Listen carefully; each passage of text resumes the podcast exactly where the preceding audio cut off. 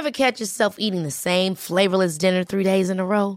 Dreaming of something better? Well, HelloFresh is your guilt-free dream come true, baby. It's me, Kiki Palmer. Let's wake up those taste buds with hot, juicy pecan-crusted chicken or garlic butter shrimp scampi. Mm. Hello Fresh. Stop dreaming of all the delicious possibilities and dig in at HelloFresh.com. Let's get this dinner party started.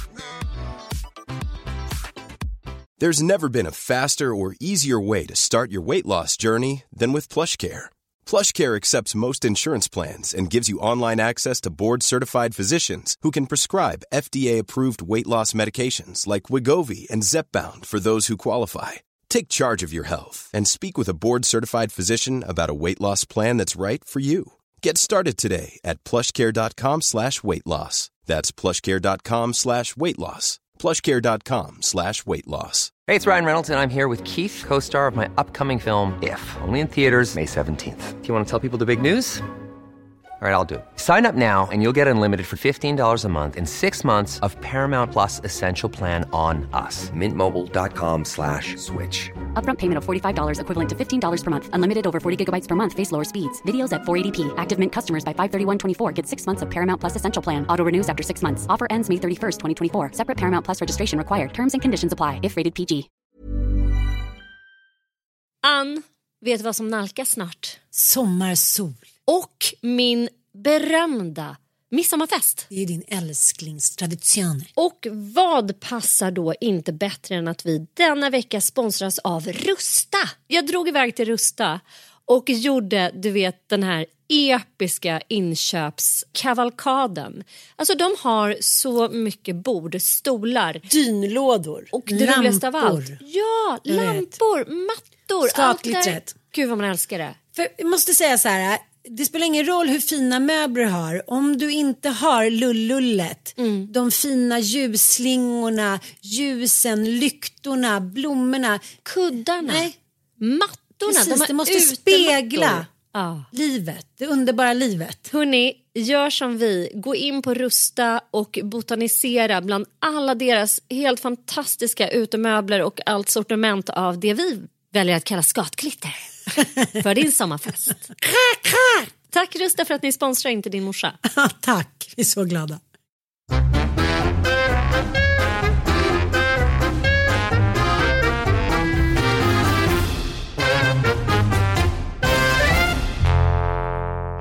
Och välkomna till podden Inte din morsa. Hej och välkomna. Vi ser varandra nu. Ser du så här, första dagen man är i solen och har 50 men ändå vill vara lite i solen och bli så här ljusrosa blekfet aria. Jag tycker du ser skyddad ut. Jag tycker du ser blek ut. Jag ser ingen bränna blek. alls. Nej, det finns, finns ingen tid med bränna. Eh, Det ska ju smörjas in och Bobo och nu eh, hans kompis Beppe, de har börjat sälja stenar på stranden. De är så besvikna.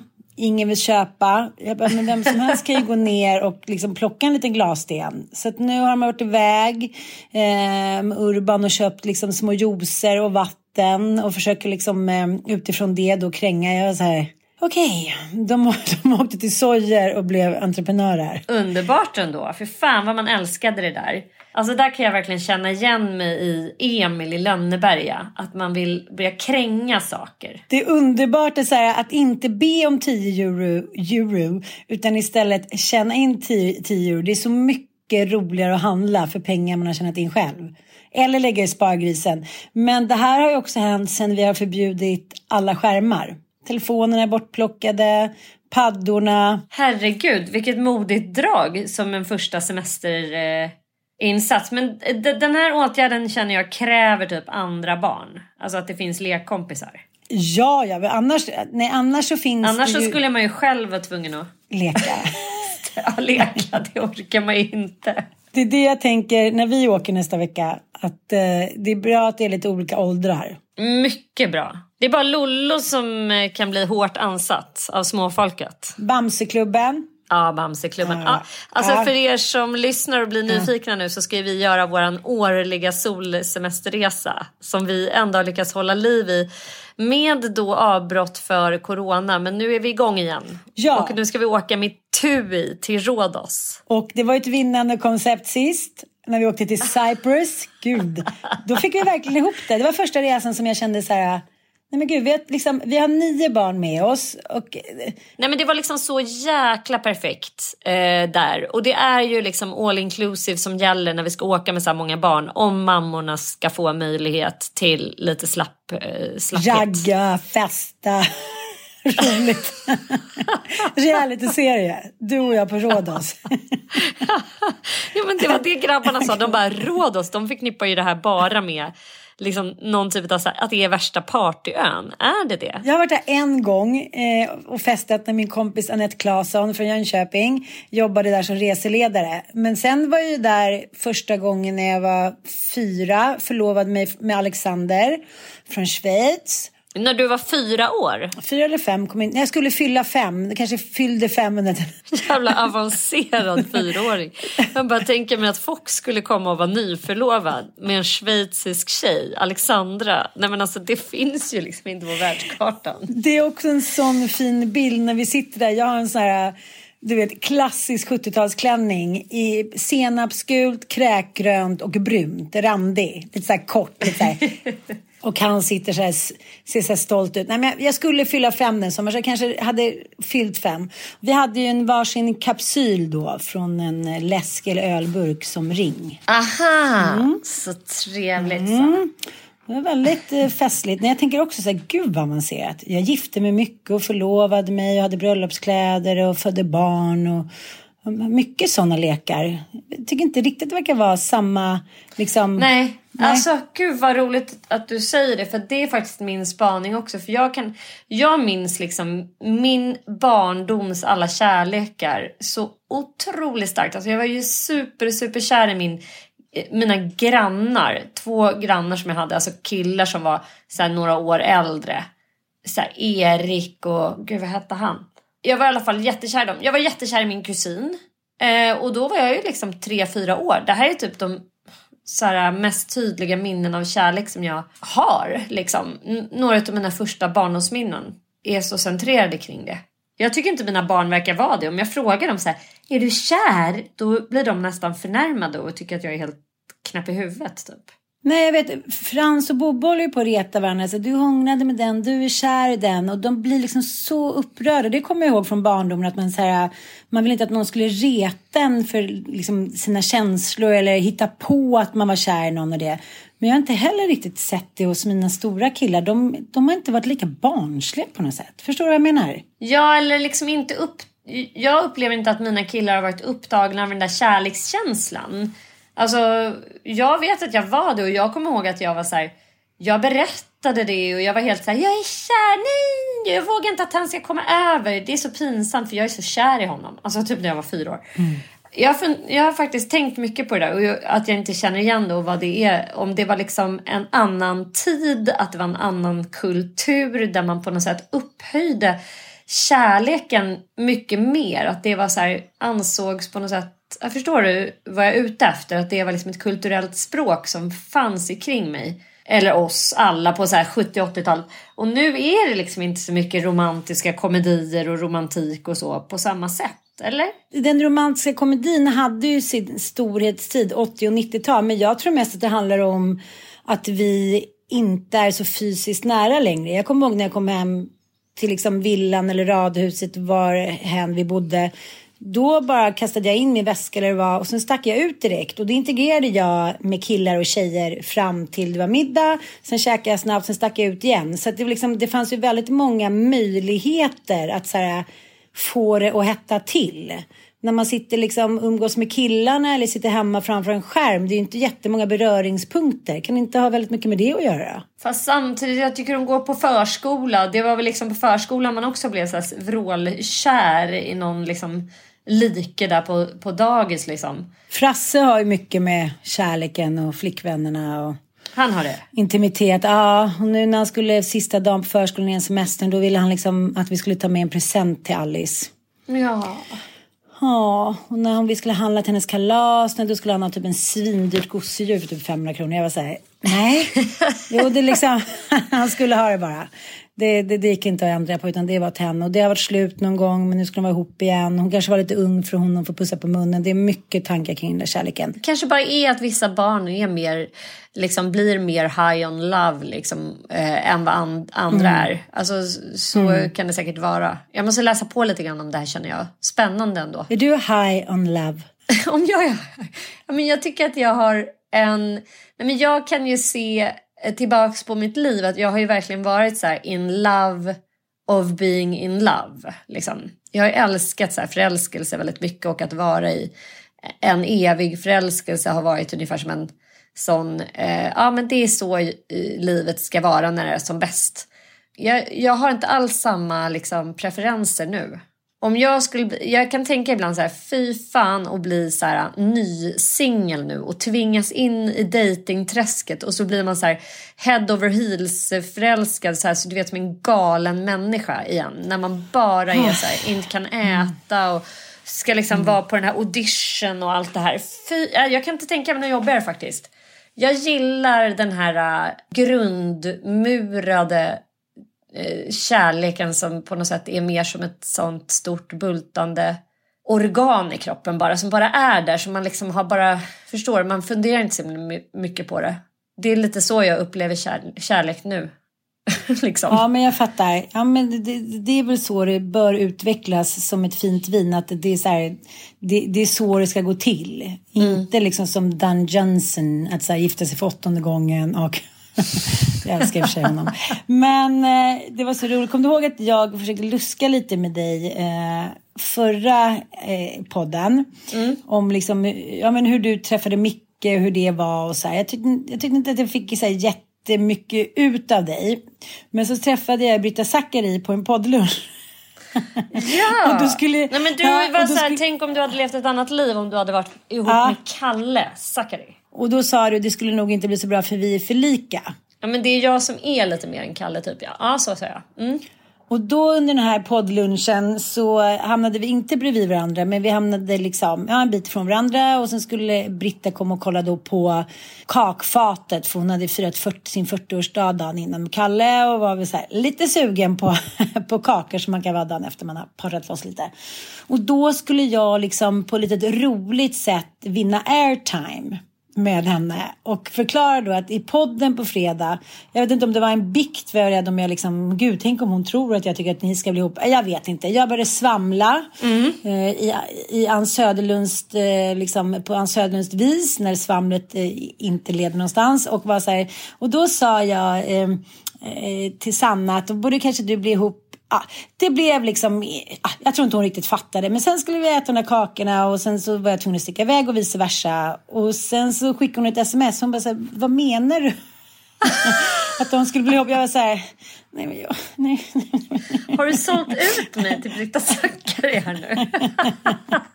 nej, sålt och sålt. Jag sa det ju i podden så jag, jag, vet inte, jag, de som lyssnar på podden kan sälja ut. Men ibland du vet när man ska förklara någonting som man tycker ska bli lite roligt och liksom lite, man ska vinna en poäng och så här, bli klassens typ utmanare till roliga timmen så blir det bara så här, förlåt, det var, jag vet, det var inte så jag menade. Alltså, det var, det var Ja, det var inte så jag menade bara. ja, och då, tänkte vi, då pratade vi lite om överraskningar. Ja. Eh, ja, men när man fyller år, att killar inte är så himla bra på det liksom. Och eh, om, man, om man då skulle bli överraskad när man fyller 40 eller 50 lite dit av sin man så skulle man ju vilja att de så här fläskade på rejält. Mm. Ja men du vet, det är så här, men det är chartrat plan till Paris, det är så här Montmartre i liksom solnedgången. Jag har hyrt så här, en glaskupol där så här, fyra muskiga parisianer står och lirar fiol ja. och dragspel. Ja, men någon jävla gång. Och så kommer jag tänka på om jag själv har blivit uppvaktad på det sättet. Liksom. Mm. För jag har faktiskt själv gjort det ganska många gånger mm. för mina karaslokar. Att så här, vi ses på Arlanda 07 sharp typ. Ta med er tandborste och en kostym. Och sen så, men det är ingen direkt som har gjort det för mig. Förutom en kille. Som jag tyvärr inte kan säga namnet på. Nej, men om man har varit tillsammans med en karlslok i 20 år eller 5 år så tänker man så här, ja men då kanske man ändå kan förvänta sig en diamantring i liksom bullen eller liksom överraskning till Paris eller någonting. Men det är nästan de så oväntade gångerna när man inte liksom haft någon relation, när man inte har tänkt att det behövs så mycket fläsk på köttet som det har skett. Och det hände bland annat när jag dejtade ett tag ju. Mm. Men kommer du ihåg när jag var nere i Skåne och skulle liksom eh, testa då medberoendeveckan på en eh, sån här, men på ett medberoende, liksom, vad, ska, vad kallar man det för? Medberoendecenter, man ska säga. Anhörig och beroendecenter. Det var väl en, Och, eh, alltså ett rehab, helt klassiskt rehab och så fick du testa deras eh, familjevecka. Och eh, det hade ju varit mental och eh, hjärtlig istid i ordets bemärkelse under många månader efter skilsmässa eller separationen från eh, min förra man. Det hade varit liksom tungt, du vet när man tänker så här, det kommer aldrig kännas lätt och ljust och bra igen. Och sen så är plötsligt den där morgonen när jag var ute och sprang tidigt klockan sju på morgonen så var det så vackert, du vet ju hur platt det är i Skåne. Och så, så var det dimman, solen gick upp och så kom det två otroligt vackra rådjur som bara så kom springa. Så ställde de sig och kollade på mig. Det har vi pratat om innan, att man känner att djur förstår ibland att man behöver liksom bli sedd på något sätt. Så kände ju du när din mamma gick bort. Men alltså absolut, jag tror, att, eh, jag tror också att eh, rådjur med, kommer med meddelanden från andra sidan. Alltså att man kan, man kan ta plats i ett rådjur och så. Alltså jag, det är min fasta övertygelse. Sen får, får människor med eh, överdrivet logiskt tänkande tycka att det är råknäppt och så vidare. Men det skiter jag i för jag har den enormt fasta övertygelsen efter upprepade eh, tillfällen, till, tillfällen när jag har liksom blivit kontaktad. Eller vad man ska säga. Mm. Eh, ja men så Den jag där- förstår vad du menar. musen. Ja men det är liksom när man är i också i, man är inte mottaglig alla gånger i livet men ofta när man är i den här äh, i trans, eh, transitions, liksom i övergångar i ens liv när man liksom har lämnat Mm. någonting och är på väg in i någonting annat då är man väldigt uppmärksam på något sätt. Alltså man har en förhöjd sån vaksamhet och uppmärksamhet. Vad ska, var ska jag nå- härnäst? Vad ska Absolut. livet bjuda på härnäst? Och så, Då är man ju väldigt så öppen för all typ av kommunikation och kontakt, liksom, tror jag, från andra dimensioner och även från liksom, människor. Det är som att man bara så här, det är som att man öppnar upp. Det det är väl så jag bäst kan beskriva det. Och det är väldigt typiskt då när någon, någon har gått bort. Det är också en sån stor så här, transition i livet. Att så här, nu ska jag hitta ett nytt sätt att orientera mig i ett nytt universum liksom, utan en väldigt viktig person för mig. Men berätta vidare, vad spännande. Då var rådjuren där. Ja. Ja, och så sprang jag vidare. Och jag tog en bild också, kommer jag ihåg, som jag la ut sen. Och jag bara kände att det var som att hela, liksom, mitt inre och eh, mitt ansikte så här, släppte taget om sorgen och bitterheten. Och det så här, ja, det kommer alltid vara en sorg det som har hänt. Men, men nu är det dags att liksom springa hem och gå vidare. Och då ringde jag honom och sa så här, okej vi kan gå på dejt då. Jag kommer hem imorgon kväll, du får så här, hämta mig typ. Han bara, jaha okej okej, ja men då blir det dejt då. Och sen så, det här är ju ganska många år sedan och då hade ju det här hotellet ett hem ganska nyligen öppnat. Så jag visste inte riktigt vad det var, jag hade hört att det skulle vara fint och så här. Men aha, det är ju liksom det lyxigaste lilla hotellet i Sverige typ, helt ljuvligt. Man har absolut inte råd att bo där. Och då kom jag hem och sa du kan komma till ett hem, jag sitter där typ. Jag var så här, jaha okej, klädde upp mig lite så gick dit och då hade han eh, liksom fixat, tänt upp ljus, det var champagne, charkisar, massa goda grejer och så hade vi liksom hela hotellets innergård. Åh herregud. Ja, och jag var så här, wow, alltså, mycket mer behövdes ju inte. Nej men det, jag tycker det här, jag vet att du sa det här första gången jag träffade alltså när, första gången vi firade en födelsedag för dig. Att du liksom aldrig typ har blivit firad av dina snubbar. Alltså så här, då, då levde du ju med storbarnens pappa, att han typ var liksom eh, inte intresserad av att typ fira födelsedagar. Och så kan det ju verkligen vara när man kommer lite från så här progg bakgrund. Att man liksom inte ska hålla på och med så här borgerliga eh, firanden och traditioner och sånt där. Jag kan känna igen det till viss del. Men samtidigt tycker jag att det här är liksom ett återkommande i ditt liv. Att det är så här, fan, vad är det här för mönster? Du fixar ju, jag vet ju vad du har fixat för dina snubbar. Men att de är liksom oförmögna att fixa tillbaka på något sätt. Men jag, jag vet inte, det kanske bara handlar om att vissa människor får sån prestationsångest. I, i, i mitt ex fall så tror jag bara att det handlade om att han vill inte fira någonting. Han vill inte fira jul, han inte fira påsk, han inte fira... Men sen när det väl nalkades mm. mumma, paket och grisens fett drypte liksom.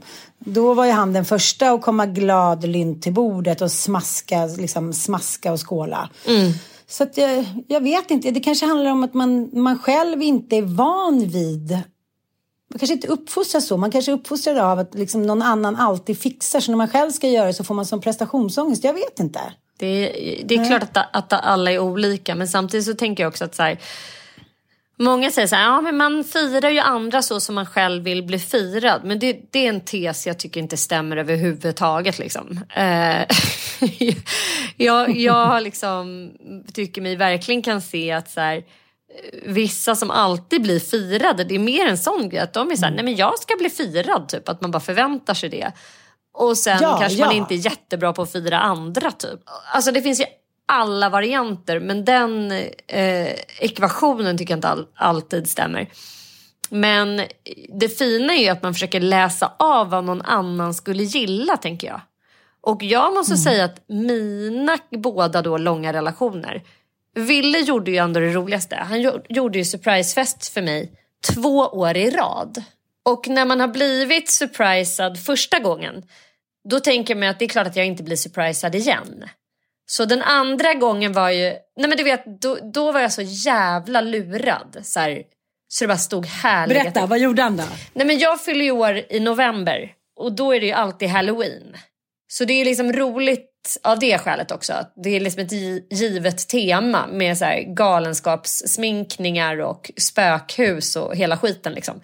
Men då hade han lyckats engagera min mamma då. Den, den första gången var ju bara ett klassiskt jag kom hem och så var det liksom folk där hemma som bara surprise och så var det fest. Men andra gången då var det liksom att han hade lyckats få min mamma att tro att vi skulle åka ut och tända ljus på kyrkogården. Och det var jag ju så himla glad över att han var så här, ja men åk ut med din mamma, du vet i allhelgon och så här, så skulle vi åka ut. Så jag hade så noll, liksom, eftersom mamma var med och hon skulle väl ha varit med på surprisefesten. Nej, men jag var bara så jävla tagen på sängen. Alltså helt mattan under fötterna. Men kunde du, liksom, kunde du komma tillbaka? För ibland har jag varit på överraskningsfester där liksom huvudpersonen inte kan ta sig tillbaka. Hen blir liksom så chockad och förvånad och liksom slagen ur spel att det bara är så här Nej, men jag har inga liksom Nej, jag tycker att det är jättekul med surprise. Alltså jag har absolut inga ah. problem att så här, och Micke gjorde ju surprise för mig när jag fyllde 40 också. Just det, just det, då var jag När vi var på Häringe slott. Ja, nej, jag mm. har absolut inga problem med det. Jag tycker att det är skitkul. Och eftersom jag, jag tror också att många kan tycka att det är obekvämt om man inte får klä på sig något snyggt och man hade tänkt sig att det skulle vara på något annat sätt och att man har mycket så kontrollbehov. Men där, just när det gäller den typen av grejer har inte jag kontrollbehov kanske mer typ när, när Micke fixade min surprisefest. Då fick jag hjälp av en av mina kompisar som och hon visste ju liksom inte riktigt vilka alla mina andra kompisar var. Så det, där kan man väl säga att man saknade vissa människor som man gärna hade velat skulle ha fått komma. Liksom. Ah, jag fattar. Alltså det, det är väl en sån note to self att faktiskt försöka göra en ordentlig research. Att så här, eh, kolla med liksom fler personer för då dyker det ju upp fler som vill liksom Ja, skitsamma, alla är olika men alla, alla förtjänar en surprise-grej. Det gör man faktiskt. En, en gång i livet. Jag vet inte, jag bara säga jag har väl resignerat. Men vi har, vi har börjat med en rolig surprise-grej. För att surprise-grejer generellt är ju roliga inslag i livet. Ja, ja. Ja, så vi har börjat nu med söndagssurprisen här hemma på grund av uttråkning. Att man bara så här, vi bara gör saker, samma jävla grejer hela tiden. Och vi är lata. Det blir man också när man lever i familj. Man är en latmaskar som typ bara håller, håller på sina rutiner och så orkar man liksom inte fixa saker. Lite bara så här lathet. Så vi Livet tuffar på. Ja, det liksom. tuffar på och det ska göras, lagas mat och man är trött och man är liksom så här. Men då bestämde vi nu att vi med de stora killarna, för det är också de som man vill släpa ut ur hålorna, spelhålorna. Jo. Så söndagssurprisen går ut på att vi i ett rullande schema surprisar med varandra, surprisar varandra med någonting otippat att göra. Så vi har nu betat av golf. Det var Mickes surprise till oss. det var faktiskt skitkul. Vi fick ju stå... vanlig golf? Ja, vanlig golf. Liksom. Och vi fick mer smak så att vi är inne nu på att ta ett grönt kort hela gänget här och ska hetsa varandra lite Du till att göra skämtar det. med mig. Nej, det är sant. Älskling, ska du, du ska gå omkring i typ så här Gant-byxor. Vet du hur bra jag var på det här? Jag var bäst i alla, hela familjen. Yes. Otippat bra var jag. Herregud. Jag var jättebra, så jag ska ta grönt kort nu och eh, jag ser fram emot det för det är, det är kul att man kan liksom göra något. Sen är det tidsmässigt är det svårt med Ålderns golf. höst med Micke, eller vad menar du? Men med grabbarna, du vet så här, när man åker iväg någonstans så bara, men vi åker iväg och spelar golf. Jag tror att det är någonting som kan föra oss samman. Ja, men, men det tror jag verkligen. Mm. Alltså allt där- om de, de kanske inte vill vandra tre veckor uppe på liksom, Jukkasjärvi. Men, nej, men golf är ju enkelt. Det går ju faktiskt också att göra överallt. Men vet du, jag tänker också att så här, det kommer vara underbart att kunna ringa till Igor liksom när han är så här 28 och man själv är så här, tja ska vi ta en runda? Så får man en hel dag med sin unge och bara göra någonting som är rätt så här, man, man är liksom i nuet och så har man ändå väldigt mycket tid att prata när man går där och, och liksom mellan hålen. Ja, Jag tror på det här. Det, det blir kritiskt ur det hänseendet att hästarna tar jävligt mycket tid så att jag kommer behöva bli då ekonomiskt oberoende inom kort så att jag bara kan golfa och rida.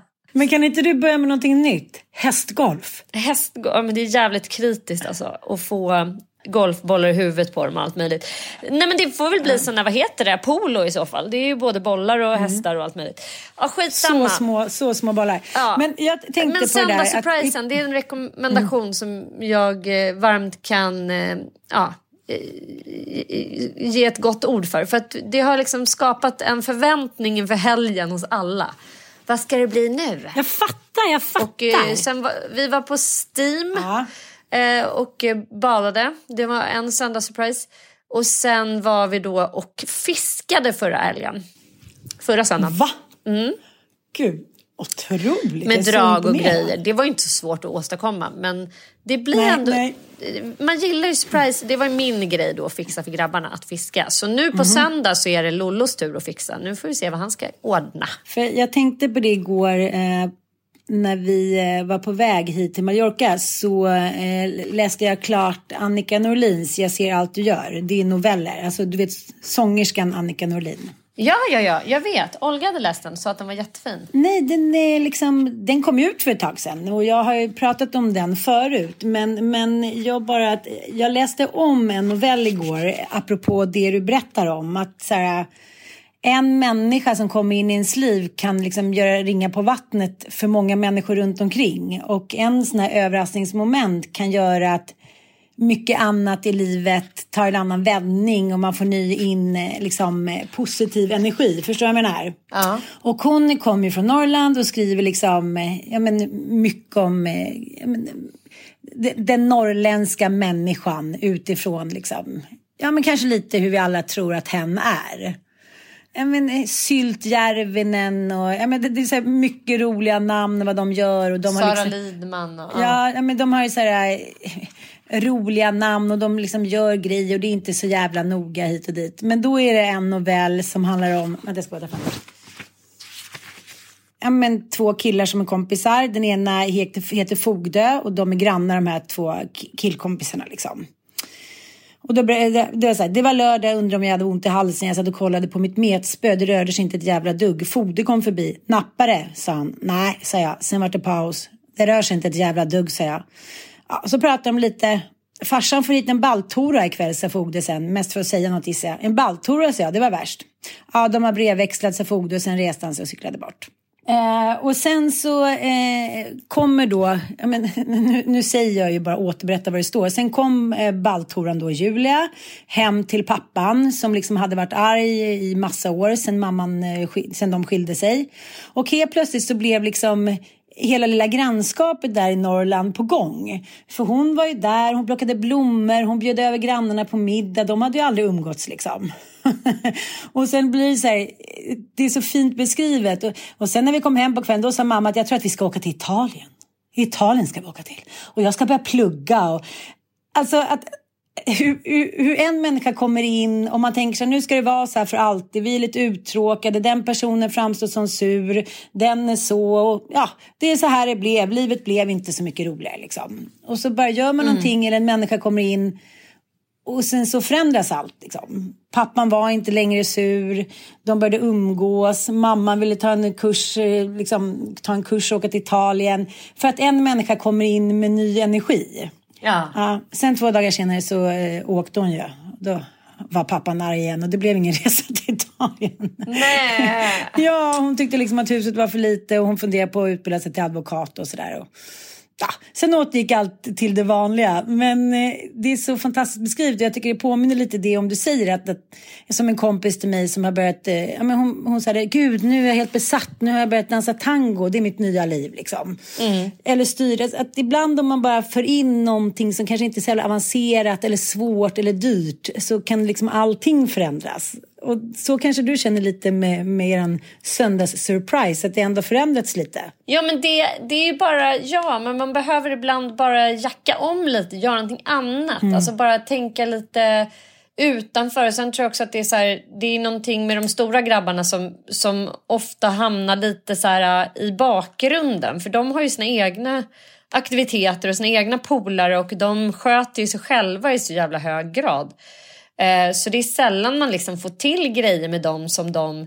Alltså på ett sätt så måste jag erkänna att jag njuter av det för att säga, åh, då får jag jättemycket tid för mitt eget. Men sen kan jag känna en sån enorm sån så här, nästan skräck över att tänk att de flyttar hemifrån snart. Vad fan, vad har jag gjort de här åren? Jag har liksom inte sugit musten ur dem tillräckligt. Jag måste bara um vara med dem. Jag vill bara göra allt med mm. dem. Så här. Och den där skräcken ja, men kan liksom drabbar mig från... Alltså det är också någonting som du vet, som ju har oss igen som har flyttat hemifrån, att man fattar hur fort det går. Eh, liksom, jag vet. Vad är det att klaga på en slängd kalsong? Liksom? Man är bara så här, men snart mm. har man inga kalsonger slängda och det är en ganska stor del mm. av livet där man inte kommer ha barn kring sig. Det är helt skrämmande för mig alltså. Ja, och ens börja fundera på. Ja, men, men det, är en, det är en annan fråga. Men, men ja. eh, nej, jag är, jag är för det. Alltså, antingen så är man en surprise-människa som gillar sånt och då ska man liksom man ska skaka liv i sig och mer sånt till folket. Mm. Du är ju också en sån. Du är en äventyrsmänniska. Mm. Men jag gillar ändå det här lite uppstyrda.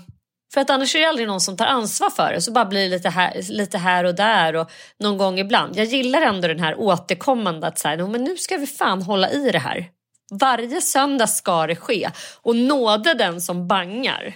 Nej, men jag håller med. Det måste ju finnas någon form av liksom struktur och stolthet ja, ja, och att man sant. ska bräcka ja. varandra lite grann. Och alla är lite mm. tävlings, mm.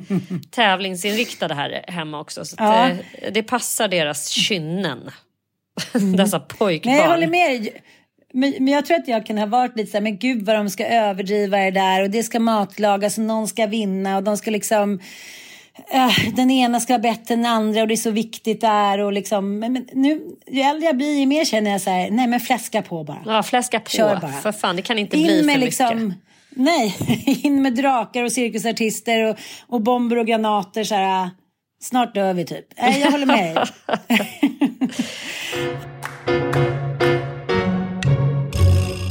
ja, apropå Hey, I'm Ryan Reynolds. Recently, I asked Mint Mobile's legal team if big wireless companies are allowed to raise prices due to inflation. They said yes. And then when I asked if raising prices technically violates those onerous two-year contracts, they said, "What the f*** are you talking about? You insane Hollywood ass." So to recap, we're cutting the price of Mint Unlimited from $30 a month to just $15 a month. Give it a try at mintmobile.com slash switch. $45 up front for three months plus taxes and fees. Promoting for new customers for limited time. Unlimited more than 40 gigabytes per month. Slows. Full terms at mintmobile.com. Planning for your next trip? Elevate your travel style with Quince. Quince has all the jet setting essentials you'll want for your next getaway, like European linen, premium luggage options, buttery soft Italian leather bags, and so much more. And is all priced at 50 to 80% less than similar brands. Plus, Quince only works with factories that use safe and ethical manufacturing practices. Pack your bags with high-quality essentials you'll be wearing for vacations to come with Quince. Go to quince.com slash pack for free shipping and 365-day returns.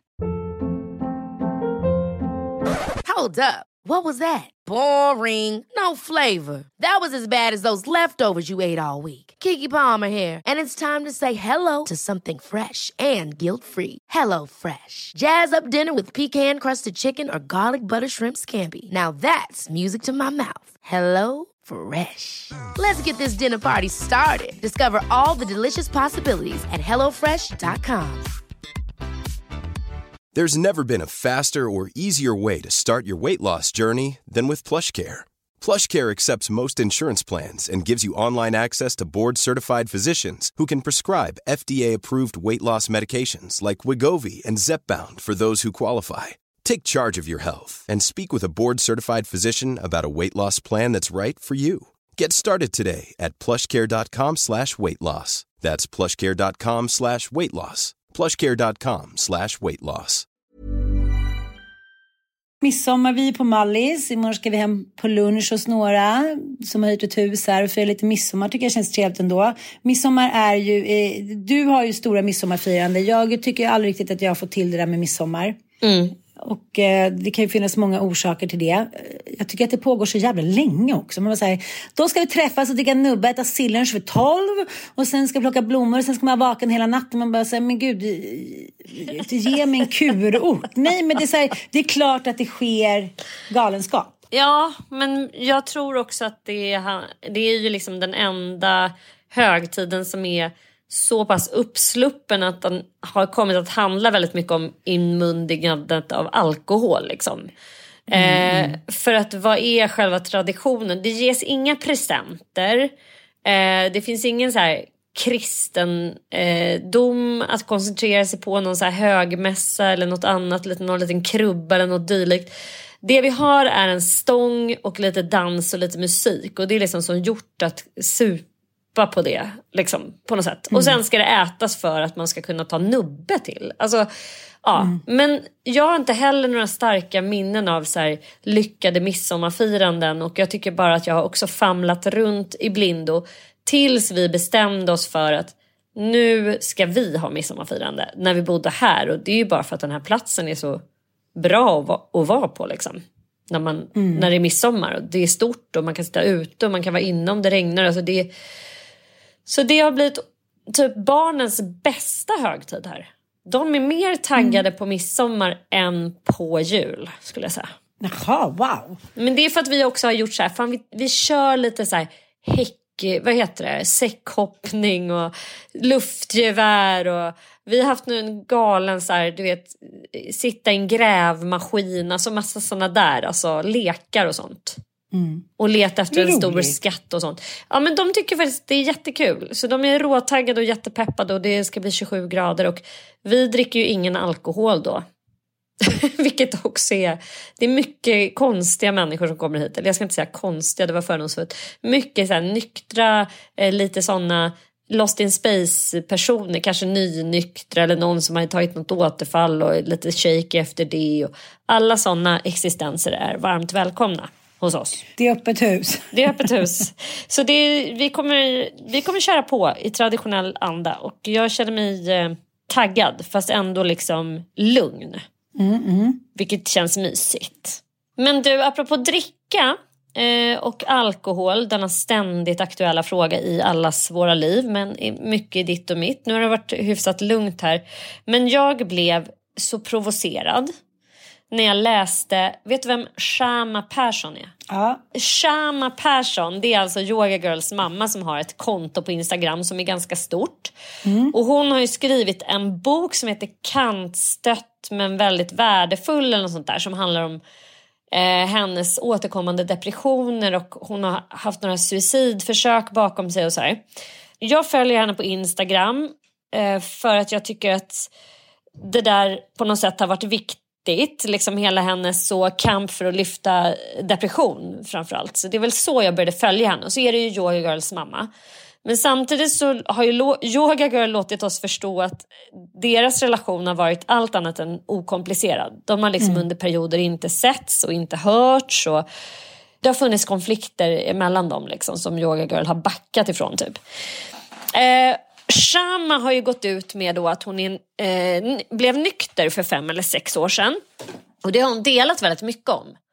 Alltså att hon har gått på möten, att, att hon har gjort stegen, hon har kallat sig själv nykter alkoholist, jag är en tillfrisknande alkoholist och, och har hävdat att det här har haft en väldigt stor då impact på hennes eh, psykiska ohälsa, liksom, att hon mår så mycket bättre som nykter och så här. Så hon har ju liksom blivit lite grann så som en sån profil där man kan hämta lite andlig kraft eh, om man jobbar med samma problematik. Ja men du fattar. En, en nykter människa som man kan liksom haka på. Det är mm. rätt nice att följa sådana människor lite grann i sitt flöde tycker jag. Som jobbar med liksom tillfrisknande om man själv har liknande problem. Men hon skrev ett inlägg häromdagen. Eh, där hon hävdar att hon inte riktigt tror att hon är alkoholist längre. Att hon då och då nu tar sig ett glas chardonnay eh, utan att det blir galenskap. Och hon, hon gillar inte hur den här sjukdomen på något sätt får definiera hela henne. Hon ogillar liksom att man går runt och är en kroniker, typ så. Ja, det här inlägget i alla fall gjorde mig... Alltså jag brukar inte bli så illa berörd av saker och ting i, som har med tillfrisknande, beroende. Alltså jag har hört så mycket galenskap under alla våra år som vi har jobbat med det. Och och jag har liksom hört människor som vad ska man säga, pendlar i sin blick på den här sjukdomen. Är jag sjuk eller är jag frisk? Och jag har full respekt för att man ifrågasätter det emellanåt. Och så här. Men jag tror att det jag, som gjorde mig så jävla, ah, du vet, det, bara, det var liksom, det var den där känslan av att alla vi som har levt med personer som har beroendesjukdom, den där det där ifrågasättandet är ju en del av förnekelseprocessen som vi mm. alla har liksom varit i kring så jävla mycket. Mm. Så att när en person som har varit nykter sen börjar ifrågasätta om man verkligen behöver vara det. Då vet man liksom vad som komma skall. Mm, mm. Då är på väg. Ja, och det skapar liksom en sån skräckkänsla, en sån vidrig sån så här flashback till att nu, eh, nu har vi liksom självdestruktion på hög nivå att vänta. Vi har liksom då mörker. Vi har ett stort jävla svart moln över oss och det kommer blixtra och storma utav helvetet självt här nu. Vi har ju också vänner i vår närhet som eh, kanske har eh, haft en, eh, ja, vad ska jag säga, som säger som jag behöver inte äta den här medicinen mot min psykiska ohälsa eller ja, nu tror jag inte att det är något problem längre att jag dricker eller att jag testar ditan och ditan lite grann liksom. Om vi skulle luta oss mot all forskning som någonsin har gjorts kring det här eh, så, så går det ju tyvärr inte att här, börja ta ett litet glas då och då. Liksom, vare sig det handlar om, om psykisk... Alltså, det, det, funkar inte för det leder alltid vidare Nej, det... till en katastrof. Ja men alltså, eller så här. Eh, jag tycker också att det är dumt att prata i termer av så här, liksom att man känner på vissa sätt eller jag tror inte på utan vi har ju faktiskt vetenskapliga belägg. Den här sjukdomen som beroendesjukdomen ju ändå är har ju beskrivits nu under så många århundraden och under senaste 50 åren så har man ju forskat så pass mycket på den så att man verkligen kan se att har man utvecklat liksom eh, eh, eh beroendesjukdom då är den sjukdomen kronisk. Alltså det går inte att lära sig att dricka rätt igen. Nej, Utan nej. det är avhållsamhet är liksom det enda som gäller. Och mm. det har att göra med att den här sjukdomen är progressiv. Det vill säga det tar ganska lång tid att utveckla ett beroende. Mm. Och det är inte så att man är kemiskt beroende då som många tror. Utan det är en mycket mer komplicerad process än så. Som handlar om signalsubstanser i den egna hjärnan som blir kidnappad. Alltså det, jag, blir, jag blir så provocerad av att liksom inte att, att hon som har den här sjukdomen som har os, åsamkat henne så stor smärta i hennes liv. För det är ganska tydligt om man har följt henne länge att stor del av hennes då psykiska ohälsa, hennes eh, relationsproblematik och eh, också den vad ska man säga, problematik som hon har upplevt med sina barn som i stundtals inte har velat ha kontakt med henne. Att det har väldigt mycket att göra med hennes beroende. Mm, mm. Och så står hon ändå här nu och säger att hon inte tror på alkoholism i stort sett. Mm. Jag vill inte säga att hon är farlig för att eh, ja, man har väl rätt att liksom tycka och tro vad man vill. Men samtidigt så tycker jag det är så jävla synd för jag vet ju att hon är en person som många med liknande problematik eh, följer. Och hon har ju blivit lite, hon har liksom tagit på sig den eh, kostymen att så här, bli en talesperson för depressioner, eh, alkoholism, beroende. Hon har blivit ett ansikte utåt för det. För så här, kvinnor över 40, över 50 till och med. Där det finns en så här växande också grupp med nya då, eh, där man ser eh, som utvecklar beroende, alltså kvinnor e- efter klimakteriet i pensionsåldern typ. Som bi bibba alkoholisterna liksom. När Så man mycket eh, helt depression, kan tycka. ja. Alltså himla mycket depressioner och det är också så här, man vet också att beroendesjukdomen göder depression. Ja, Så gud ja. liksom, ja, nej jag vet inte. Jag blev så jävla ledsen av det och sen så blev jag också ledsen för att jag började tänka på så här alla, hur mycket sånt där man ändå har varit med om i sitt liv med dessa beroendesjuka som man har kring sig. Som helt plötsligt en dag bara, nej men jag tror inte att jag har problem med det. Jag tror inte att jag är bipolär. Jag tror inte att jag är, man bara, men gud hur fan kan du säga så? Du tog, försökte ju ta ditt liv här för åtta veckor sedan. Min mamma var ju väldigt mycket så och min mamma var ju också i likhet med Shama då, eh, Persson heter hon, var ju väldigt mycket in, inne på det alternativa liksom holistiskt tänk och det är mycket så här. Och det älskade jag henne mycket för. Men det är också farligt med den där alternativa ibland så här hokus pokus-världen med så här anti-vaxxers och så. För de ska ju hävda då att ingen psykisk ohälsa typ existerar. Eh, nej men nu kör vi bara på att det är närings... Eh, det handlar om näringsobalanser. Som du bara så här börjar äta dina mediciner. Alltså så mycket knasfolk som har liksom givit min mamma så mycket konstiga tips och råd. vet, du ska avsluta all din medicinering mot din hjärt och kärlsjukdom för det är jättefarligt det du äter. Varan och sånt där. Som har varit liksom livsviktigt för henne. Och det gäller hennes bipolära sjukdom också som ju hon mamma då hade obehandlad i hela sitt liv och led fruktansvärt av. Och jag vet att många då av dessa alternativa människor har liksom rått henne att istället för att gå till en psykiatrisk klinik och få litium så är det bättre att åka på ett ayurvediskt typ camp i... Och det har ju gjort oss anhöriga helt galet maktlösa. Att man är så här, hur kan hon göra det här? Det här är inte klokt.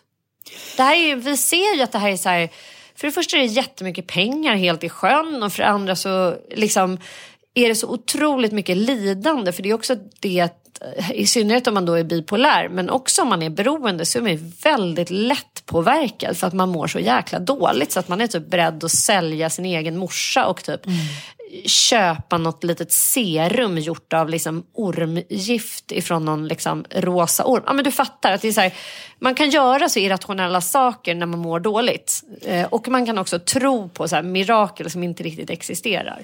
Nej, men det är det. att Det, liksom, det är ju ingen science det de säger. Det är som den här kvinnan som eh, min syra skickar mig till som tar en massa tusenlappar som säger då, ah, men du tål inte avokado, du borde inte äta gluten, bla bla. Man bara, nej men det är väl bara, det kan jag väl läsa liksom, i tusenåriga Magnus Ladulås-boken att så här, människan inte ska äta ditten och datten. Det är bara, du vet ju själv när man mår så där dåligt, man vill ju bara att någon ska komma och frälsa en. Ja. Och jag kommer ihåg när pappa kom från torken första gången och kom med sina, köpte liksom eh, smycken, armband. Eh, för typ tusentals kronor då. Magnetarmbanden. Magnetarmbanden var ju väldigt, var ju inte liksom Mona och Sven Tumba som gick i bräschen för det tror jag. Jo, och, så var det också eh, så här, det var också sulor med, med så här magneter under fötterna på så här zonterapeutiska punkter. Typ. Och det var liksom hans lilla, det- var hans så här, uh, token som han kunde hålla fast vid i en liksom period när hans känslor och ångest eh, var nära att ta liksom, bokstavligen död på honom så behöv, behövde han någonting att klamra sig fast vid. Och det är mm. därför jag tycker, som du säger, det är farligt av henne för hon vet mycket väl eh, hon kan allt om det här. Hon har läst allt om det här, hur det funkar med liksom... Och det är farligt också att hon säger det så här, jag har ägnat så många år nu åt att göra research. Mm. Så därför kan jag säga att jag tror inte på det här. Jag bara, alltså jag mm. bara känner så här, vad har du gjort för research? Eh, snälla ska jag skicka dig till Fred Nyberg? Problem, alltså, nej, jag blev jätteledsen när jag läste det där och bara kände så här, åh gud jag hoppas inte att det är någon som har lyckats vara nykter nu och går ut och tar sig ett glas Chardonnay och så här, om ett halvår och är tillbaka in i beroendets klor igen. För det är liksom, det är så Eh, skulle jag vilja säga som har gjort så jävla mycket research, mer, dubbelt så mycket skulle jag tro som Shama har gjort. Och jag, eh, jag är också, ska jag villigt eh, erkänna, inte alls eh, intresserad av att kasta skit på hela den alternativa eh, blicken på hälsa. För jag är själv ganska flummig. Alltså jag eh, jag älskar ju, det vet ju du, eh, holistic psychologist, jag älskar ju våran eh, vulverinkos. Alltså, nej, jag, jag, tycker att det finns så mycket som kan berika varandra. Men det är också det är farligt när man då ska liksom bara peka på eh, skolmedicinen som att det är ett gäng, alltså det är mycket så konspirationsteorier som ligger bakom eh, att den ska kritiseras till varje pris och de är galna, så läkare och hela den medicinska vetenskapen det handlar bara om att sälja på oss massa mediciner och det är läkemedelsföretag, alltså så här. Jag vet, jag vet, jag vet, det är verkligen så här eh, svart och vitt och the good guys och the bad guys och jag tycker att båda kan få plats. Men det som jag också, som du säger, att den psykiska ohälsan hos kvinnor, liksom efter klimakteriet plus 40, ökar på ett sätt. Så jag läste en avhandling häromdagen, jag var så här, 70 procent av alla kvinnor som liksom plus 45 hamnar i så här existentiell eh, depression. Eh, i så här, vad, vad, blev det nu? Hormonerna spökar. De så här, känner sig korkade. Eh, men allt från så här, helt plötsligt ska ens kropp vara en stor så här, svettbastu med vallningar. Man känner sig korkad. Man så här, tycker så här, gud jag har blivit dum i huvudet. Nu är jag liksom, nu är jag kastad på sophögen. Nu är jag inte längre liksom en kvinna att räkna med. Det är klart att många blir deprimerade om de inte får rätt hjälp. Och då när någon uttalar sig på det här sättet, det är som att korka upp 200 000 chardonnays. Alltså förlåt. ja. ja, vi kanske eh, måste höra av oss till henne. Ja, men jag kände så starkt att jag ville göra en Läckberg och typ skriva någonting. Men jag bet mig i fingret och knappade inte vidare där. Ja, jag tog det på. Nej, men jag tycker att det är en mer intressant eh, diskussion än så. Och jag, vill liksom, jag respekterar hennes åsikt. Men jag tycker ändå att det är viktigt att ge en alternativ liksom, bild till det. Att, så här, tro mig, jag har sett så jävla många som återfaller i sjukdomen. Och som ändå har ägnat många, många år åt tillfrisknande, andlig utveckling som har blivit liksom helt nya människor. Men som då har gjort det ödesdigra misstaget att liksom eh, säga, ja, men nu, nu mår jag så bra, nu är jag så ångestbefriad, nu har jag byggt nya vägar liksom i ban, i, i nya ba, eh, vägar i hjärnan och nu borde det ändå kunna vara kunna vara så att jag inte ska bli så påverkad av att dricka ett glas alkohol.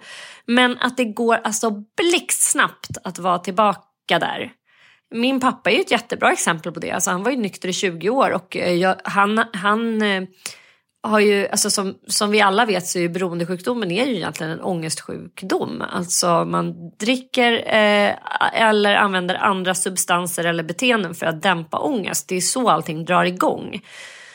Och sen, sen börjar tyvärr de här eh, beteendena eller substanserna att själva då generera ångest och det ökar ångest i slutändan och så är man inne i den här onda cirkeln.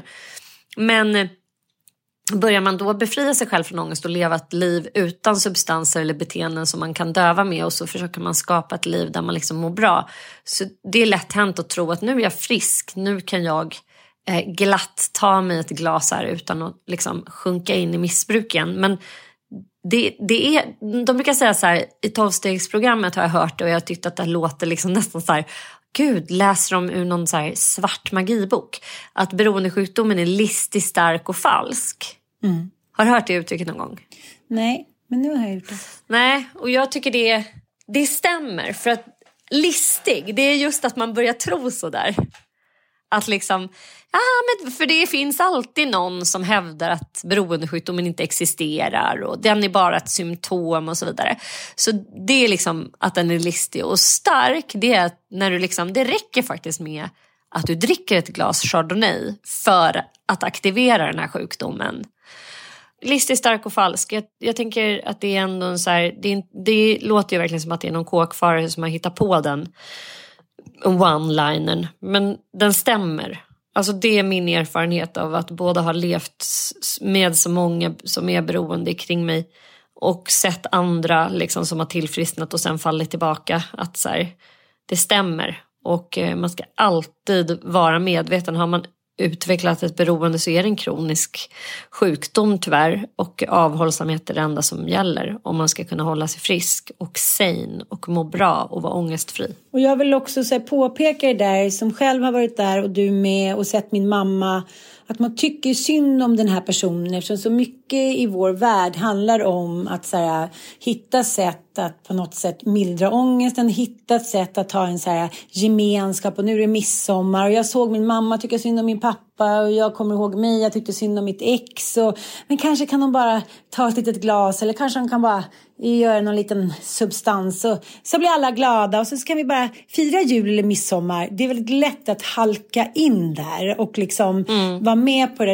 En, en, en människa som vill gå tillbaka eller som är på väg tillbaka kanske till ett, ett beroende igen. De är otroligt starka också, precis som du säger. De är så här listiga, mm. starka och djävulusiska. Det är så här, nu ser de smugel, nu ser de liksom ringen. Den är inom räckhåll och hur ska de göra för att liksom nå den och inte liksom bli hindrade på vägen. Så att man, jag kan också se psykiatriker och liksom beroendepsykiatriker och läkare. Alla liksom hamnar i den där smogelkänslan. Ja, men vi kanske ska testa lite. Ja, jo, i och för sig. Nej, det, det, det finns inga alternativ. Nej. Det har aldrig funkat. Det kommer aldrig funka. Inte för att vi är superexperter, men inte vad vi har sett eller vad vi har läst eller vad vi har fått. Men forskningen är rörande överens. Mm. Mm. Eh, den är faktiskt det. Det finns liksom mm. alldeles för mycket forskat kring just det här.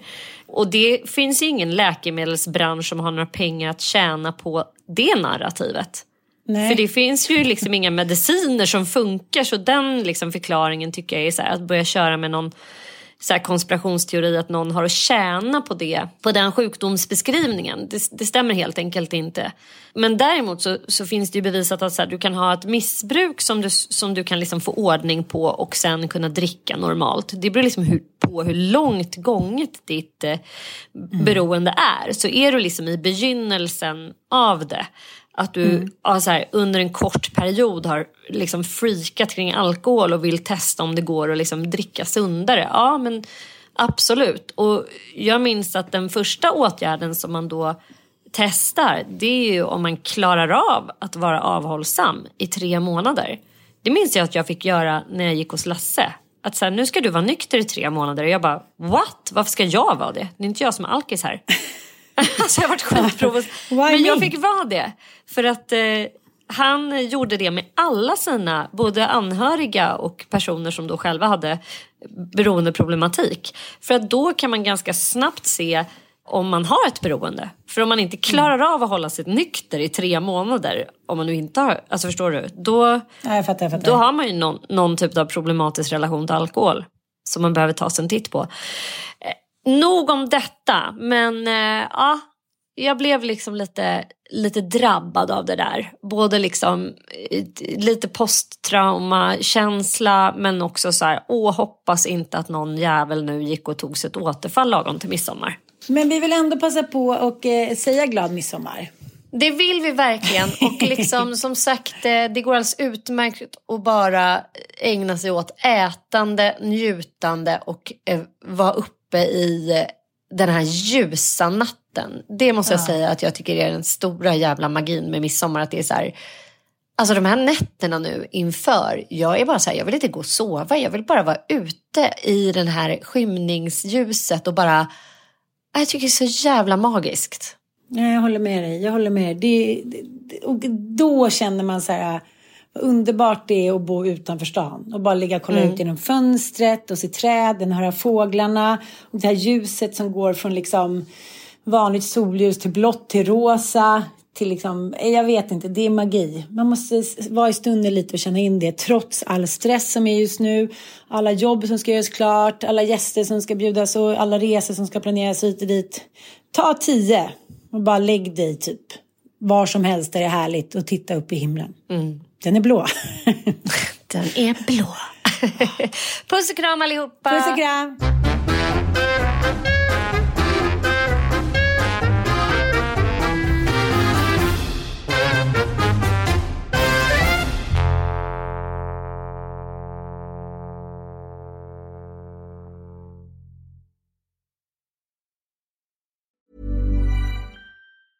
Planning for your next trip? Elevate your travel style with Quince. Quince has all the jet setting essentials you'll want for your next getaway, like European linen, premium luggage options, buttery soft Italian leather bags, and so much more. And is all priced at 50 to 80% less than similar brands. Plus, Quince only works with factories that use safe and ethical manufacturing practices. Pack your bags with high-quality essentials you'll be wearing for vacations to come with Quince. Go to quince.com slash pack for free shipping and 365-day returns. Ever catch yourself eating the same flavorless dinner three days in a row? Dreaming of something better? Well, HelloFresh is your guilt-free dream come true, baby. It's me, Kiki Palmer. Let's wake up those taste buds with hot, juicy pecan-crusted chicken or garlic butter shrimp scampi. Mm. Hello Fresh. Stop dreaming of all the delicious possibilities and dig in at HelloFresh.com. Let's get this dinner party started. Hi, I'm Daniel, founder of Pretty Litter. Cats and cat owners deserve better than any old fashioned litter. That's why I teamed up with scientists and veterinarians to create Pretty Litter. Its innovative crystal formula has superior odor control and weighs up to 80% less than clay litter. Pretty Litter even monitors health by changing colors to help detect early signs of potential illness. It's the world's smartest kitty litter. Go to prettylitter.com and use code ACAST for 20% off your first order and a free cat toy. Terms and conditions apply. See site for details.